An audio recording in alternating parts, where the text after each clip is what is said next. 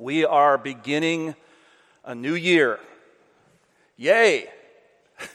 and I know all of you are probably thinking, boy, I hope it's better than 2021. How could it not be? It, that was a pretty hard year. We've had a lot of personal challenges, family challenges, job challenges, challenges with the death of loved ones, challenges with national issues, the economy, and challenges here in our own church. The session has been in much prayer during this season of challenges, and we have felt that God wants us to enter this new year with a call to prayer for all of our church family. This is a prayer initiative. We're calling upon everyone to concentrate prayer in our worship services, prayer in our ministry gatherings, our groups, prayer in our personal lives for at least the next 40 days. And at the end of this sermon, ruling elder Dr. Howell Tucker will give a brief introduction to this prayer initiative and pray for the specific prayer requests that we're asking. As I was thinking and praying about a passage to preach to kick off this prayer initiative, Ephesians 6 18 through 20 came to my mind.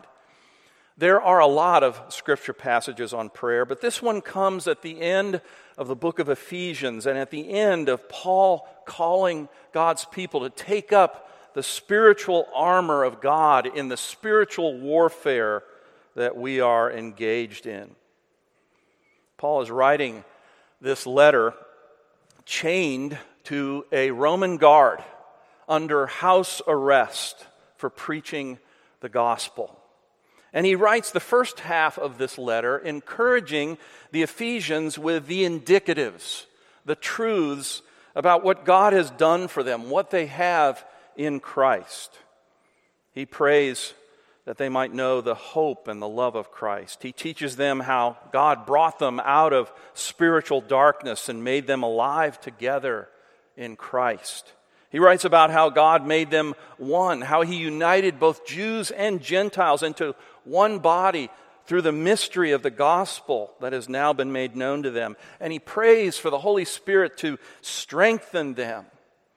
And then in chapter 4, He begins exhorting them he begins with imperatives, commands based on these indicatives, these statements of facts.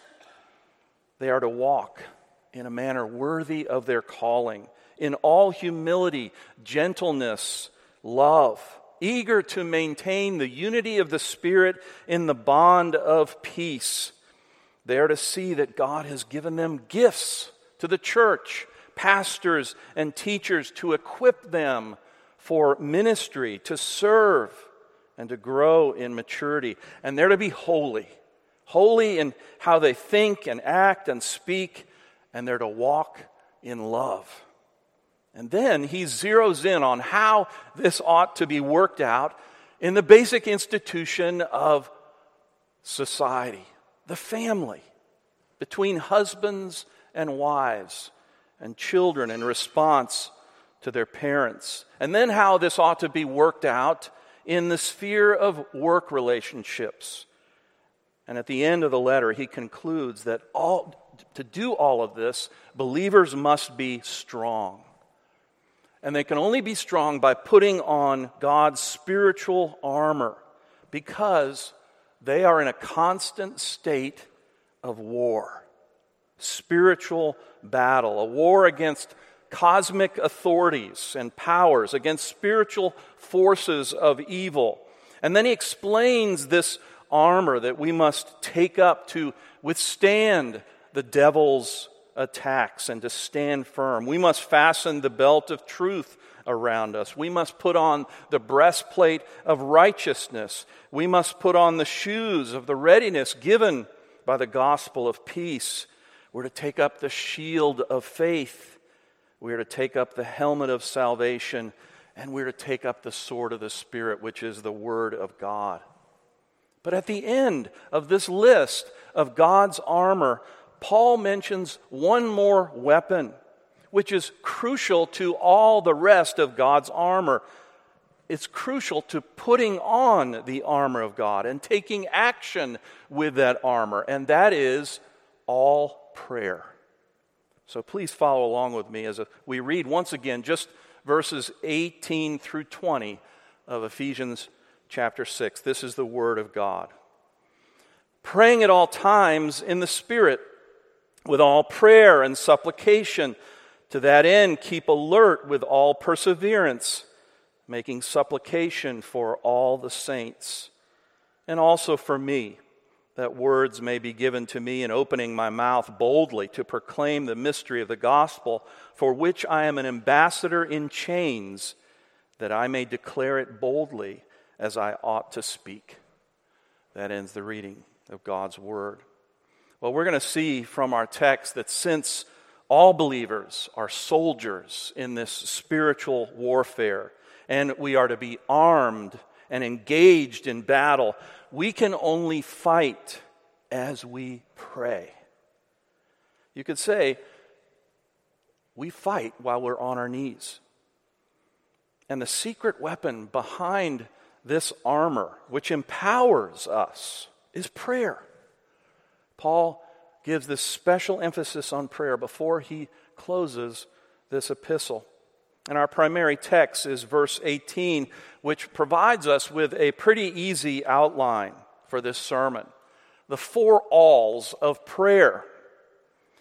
John Bunyan, the 17th century Puritan who wrote the book Pilgrim's Progress, an allegory of the Christian life, he talks about the main character, Christian, who is on this pilgrimage, this journey in the Christian life and he encounters all kinds of trials and challenges. And when he goes through the valley of the shadow of death, he uses the weapon that he calls all prayer. And he takes it from this passage in verse 18. And so, the first thing that God wants us to see about prayer is the when and where of prayer. Believers are to be praying at all times. Point number one. He says, praying at all times in the Spirit. Now, what does this mean? Does it mean that we're always to be on our knees, that we're always to be praying verbally or silently throughout the day? Well, I don't think that's quite possible. I think what he means, though, is in all circumstances, we ought to have an attitude of continually depending upon God and communing with Him in prayer. We ought to pray in difficult times and in good times. All situations in life should draw forth prayer from us. If we're happy, we ought to express it in prayer. If we are despondent, we should pray about that. We should pray in our work situations. We ought to pray in our free time. We ought to pray when we're with friends or among enemies. In other words, there is no situation in life from which prayer should be absent. It should be the posture of our heart. We talk with Him throughout the day in all of our circumstances, expressing our thanksgiving or our adoration or our confession of sin or our desires and needs. It's expressing a heart ever lifting up God. In other words, God is to be in our thoughts as we walk through life each day, whether we lie down or we rise up. We have a secret dialogue with God, always looking up, even when we're doing menial tasks like blowing off the driveway or cleaning the house or putting away all the Christmas items. It's to be a natural and consistent part of our lives. But Along with this, Paul states that we're to pray in the Spirit. What does that mean? Well, believers have the Spirit in them. And what it means is calling upon the Holy Spirit to help us to pray. We're told in Romans 8:26, likewise the Spirit helps us in our weakness. For we do not know what to pray for as we ought, but the Spirit Himself intercedes for us with groanings too deep for words. And he who searches hearts knows what is the mind of the Spirit, because the Spirit intercedes for the saints according to the will of God. The Spirit helps us to pray, even when we do not know how to pray or what to pray for. We know that the Holy Spirit's main goal is to make the things of Christ known to us, what we have in Christ. The main goal of the Holy Spirit is to glorify Christ, to show us that without Him we can do nothing and we must abide in Him. Prayer is a way of abiding in Christ. Praying in the Spirit means praying according to God's will revealed in the Scriptures. And so the Spirit convicts us of sin, aligns our hearts and wills to God's, changes our priorities when they're not God's priorities, changes our affections when our primary affections aren't for the Lord. You know, we so easily tire of prayer or get distracted from prayer. Sometimes we get so depressed, so discouraged, we don't want to pray or, or we don't feel we can pray. Well, the Holy Spirit gives us the energy and the commitment to pray when we call out to Him. He accomplishes what sheer willpower cannot. Well, the second all is that we are to be praying all kinds of prayers. All kinds of prayers. He says, with all prayer and supplication. Is he repeating himself here? No. There are two different aspects of prayer that he's referring to here. All prayer means all kinds of prayers, all types of prayers. Many of you learned the acrostic ACTS adoration, confession, thanksgiving, supplication. God not only wants us to express our needs to Him, but He wants us to worship Him and to praise Him in our prayers. He wants us to confess our sins in our prayers. He wants us to thank Him for His grace and the forgiveness of our sins and all the blessings that He has given us in Christ in our prayers. So, this means varied prayers or different types of prayers. You know, Jesus' model prayer, the Lord's Prayer, contains all of these types of prayers. And of course, supplicating prayer is the prayer that we often default to, expressing our needs and our desires to God. After all, Jesus told us to pray, Give us our daily bread. If we come to God according to his will and pray for those things which pleases him, we can be confident that he will answer our prayers in his time. Well, thirdly, believers are to be praying with all perseverance. All perseverance. Paul says, to that end, keep alert with all perseverance. Keeping alert. Interesting. What are we to be alert about? Well, we are to be alert about the spiritual warfare around us. This is the context. Spiritual battles. The devil is on the prowl. Sinclair Ferguson says Christ is building his church on territory that has been occupied by an enemy. Alertness is always essential when living in a war zone. Do you remind yourself that you are in a war zone every day? As believers, we need to be alert to how this warfare is taking place around us and pray accordingly. What is the nature of the spiritual warfare in your life right now? Are you being tempted with a particular sin? Are you being tempted to fear? Are you being tempted to be angry? Are you being tempted to be bitter? All kinds of ways that the, the devil is trying to tempt us. Warfare. What is the warfare in this church? How do we need to be praying against this warfare? Praying that we might be alert for the underlying schemes of the devil and pray for ourselves and pray for others that we might be fortified with God's armor. all perseverance. What does that mean?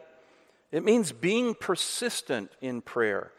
Now, God doesn't regard prayer as a meritorious work. We don't earn merit by how hard we work at prayer. But God does sovereignly choose to encourage persistent prayer and answers persistent prayer. In one of his prayer parables, Jesus teaches in Luke chapter 18, verses 2 through 5, what he wants from all believers. Here's the word of the Lord. In a certain town, there was a judge who neither feared God nor cared about men. And there was a widow in that town who kept coming to him with a plea Grant me justice against my adversary. For some time he refused, but finally he said to himself, Even though I don't fear God or care about men, yet because this widow keeps bothering me, I will see that she gets justice so that she won't eventually wear me out with her coming. What is Jesus teaching in that parable? Certainly, he's not teaching the, us that God is like that judge. No, what he's saying is in this fallen world, if persistence works with even sinful, evil people, how much more does it work and is it effective with our God, who is our Father, who loves his children? He is attentive to his children's persistence in prayer. You know, the cultivation of persistence was a reoccurring motif in Jesus' teaching on prayer. At the end of the Sermon on the Mount in Matthew chapter 7 7, he enjoined his followers to tenacious pursuit of persistent prayer for spiritual things. You remember what he commanded ask, and it will be given to you. Seek, and you will find. Knock, and the door will be open to you. These verbs are present imperatives, meaning it should read keep on asking, keep on seeking, keep on knocking. Finally, believers are to be praying for all the saints. Point four Paul says, making supplication for all the saints. Now, saints does not refer to some extra special godly people. No, it's a term that's used in the Bible for all Christians, and it means those who are set apart and holy. Believers are not saints because they have earned this status by their works in God's eyes. No. In fact, what the Bible tells us clearly that apart from Christ, we are the opposite of saints. We are born with a sinful nature. We're born separated from God. The Bible clearly states that we have a sinful rebellion in us apart from the grace of God that has been passed down to us from the first man, Adam, when he sinned. We are natural enemies of God, separated him from him because of our sin. He's holy. We are not. We violate his commandments, and yet he requires perfect obedience according to his commandments in thought, word, and deed. We fall miserably short of that requirement. But God is also just. And apart from Christ, we are under his judgment and his wrath because God must punish all sin. We cannot be holy and we cannot make payment for our sins. That is the condition of man without God's grace. But God, in His love, in His mercy, sent His Son to meet those requirements for His people, to become our substitute. He did this by the second person of the Trinity, God Himself, coming to this world, remaining God, and yet taking on a human nature, a human body, and yet without sin. And he did it to live and to die in our place. He did it to fulfill God's laws as a human being perfectly for us in order to transfer to his people his record of perfect righteousness, to clothe us with his righteousness. And he also went to the cross to have our sin debts transferred to himself to receive the judgment that we deserved. He received the equivalent of hell on the cross for his people's sins through his suffering, through his bleeding, and his dying. But he rose from the dead on the third day, having victory over the power of sin, over the power of death and the devil for us. He confirmed that he truly was God the Son, the Messiah, and the Father accepted his substitutionary work for our salvation. And so, all who are born again, all who have trusted in Christ's work alone for their salvation, and who have turned from their life of sin and surrendered their lives to the Lordship of Christ, they are declared righteous before God and forgiven of all their sins. They are adopted sons and daughters of God, in, brought into his kingdom. They are declared saints, holy, and set apart. And they're given the gift of eternal life in heaven with him forever. And so, becoming a saint is not because of anything we have done, but because of what Christ has done alone for us, by his grace alone, received by faith alone. And so, we are to pray for all the saints, meaning all believers. It's a call away from just praying for ourselves. In other words, our prayers ought to be for the whole church. The saints should have a large part of our prayer requests. And of course, there are millions of saints in the world today. We can't pray for them by name, but we can generally pray for the saints all over the world. And we know in certain pockets of the world what their specific needs are. We are to pray for the persecuted church, we're to pray for those who are in places of hunger, those who are in places where there's physical warfare. We're to pray for the growth of God's church and the promotion of the gospel. We're to pray for the missionaries that are among them who are seeking to plant churches and make disciples. But our prayers also ought to be specific for saints by name. In other words, what are our circles of relationships? Pray for people in those circles of relationships, for your families, for your good friends, for those in small groups, in Sunday school class, the whole church family those who are officers and pastors and teachers. Paul gives us a personal example here of this kind of supplication in verses 19 through 20 when he writes, And also for me, that words may be given to me in opening my mouth boldly to proclaim the mystery of the gospel for which I am an ambassador in chains, that I may declare it boldly as I ought to speak. Paul was a great apostle, a man of great faith, a man of great courage, great intellect, great abilities. He had gone through much persecution, but he was wise enough to humble himself, to ask his friends to pray for him. And it shows us, doesn't it, that he had a dependence on others to pray. He's in jail. But did you note that he didn't pray that he'd be released from jail? He's under hardship, but did you notice he does not pray for physical things? What does he pray for? That words will be given him in opening his mouth. He prays for boldness in proclaiming the gospel. What this shows me here is that just because people may seem to be gifted, seem to be courageous, it doesn't mean there aren't times in their lives when they are feeling very insecure, trembling inside. They need much prayer. We all need much prayer. We all need prayer to be alert to the devil's schemes and put on the armor of God to stand and fight in the battle.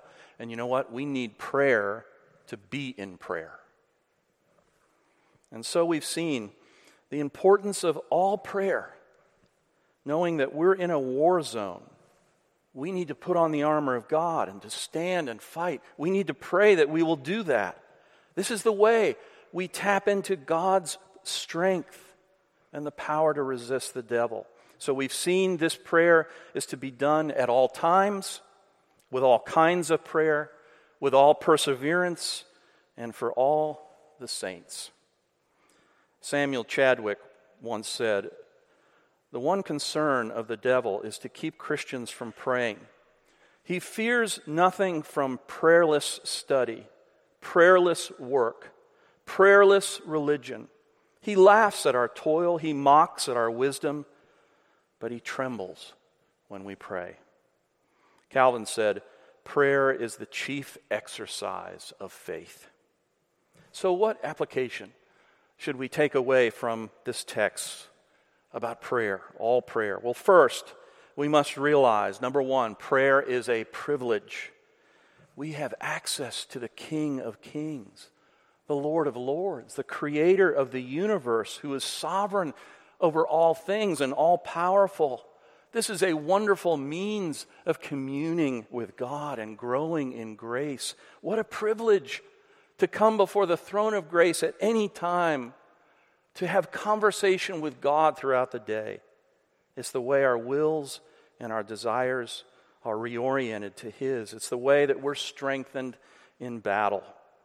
But we also need to realize a person must be a believer to pray this way and expect God to answer.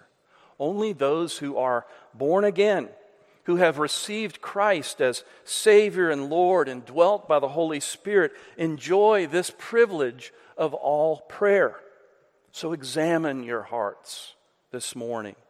Make sure you have true saving faith. And also, if you're a believer and you have a known unconfessed sin in your life, your prayers will be hindered. So make it a point when you pray to confess your sins, to repent of your sins. Prayer isn't to be looked at as a work that we do to earn God's favor or to get something from God or to get God to do something for us. It's a result of having already received God's grace and goodness and love. And that compels us to commune with Him and to find our life in Him. It's like breathing is to our body, that's what it is to our soul. Secondly, we should realize prayer is not a spiritual gift given only to some, but a responsibility for all believers. You know, sometimes we look at other people and we think, boy, that person has the gift of prayer. Well, nowhere in the Bible is prayer referred to as a spiritual gift given just to a few or some. No, prayer is a necessity for all of us to use, to exercise. God uses it to empower us, to prepare us for spiritual warfare. One example of this in the Old Testament is Second Chronicles 20. King Jehoshaphat was made aware that a great multitude, made up of three different armies, were coming against him and Judah, and he was afraid. And it says he set his face to seek the Lord. He proclaimed a fast throughout Judah, and he assembled God's people from all the cities to pray. And Jehoshaphat led them in this great, wonderful prayer, acknowledging God's greatness and power his faithfulness in the past. He acknowledged God's covenant promises to his people. He prayed with confidence that God would hear them in the midst of their affliction and save them. And he acknowledged their powerlessness and that they did not know what to do, but their eyes were on him. And you know what? God empowered them to go out against this vast enemy as they worshiped God. And as they did this, God miraculously defeated their enemies. This is what we ought to acknowledge in our prayers that we don't know what to do, that we are powerless, but our eyes are on Him, and He will give us the victory. And so, thirdly, finally, I'm challenging you, Carriage Lane, my church family, start this new year with a rededication to call for all prayer. Paul was not writing to individuals, he was writing to the church, to the community of believers. And therefore, God is challenging all of us together from this text. And as the session is calling us to pray, to seek God's face, we are to set aside specific times for specific prayers in our meetings, in our groups, in our families, in our private times, in our worship services. Special emphasis for the next 40 days at least on prayers for guidance, discernment, healing, peace, unity as we prepare for a search for a new senior pastor. And we'll give you reminders, we'll distribute prayer cards. The elders will lead us in prayer in our worship services, and we'll encourage you to even set aside times of fasting and prayer if God so leads you. Well, I believe that God will honor our prayers if we all commit to this call for all prayer with sincerity and faith. Amen. Amen.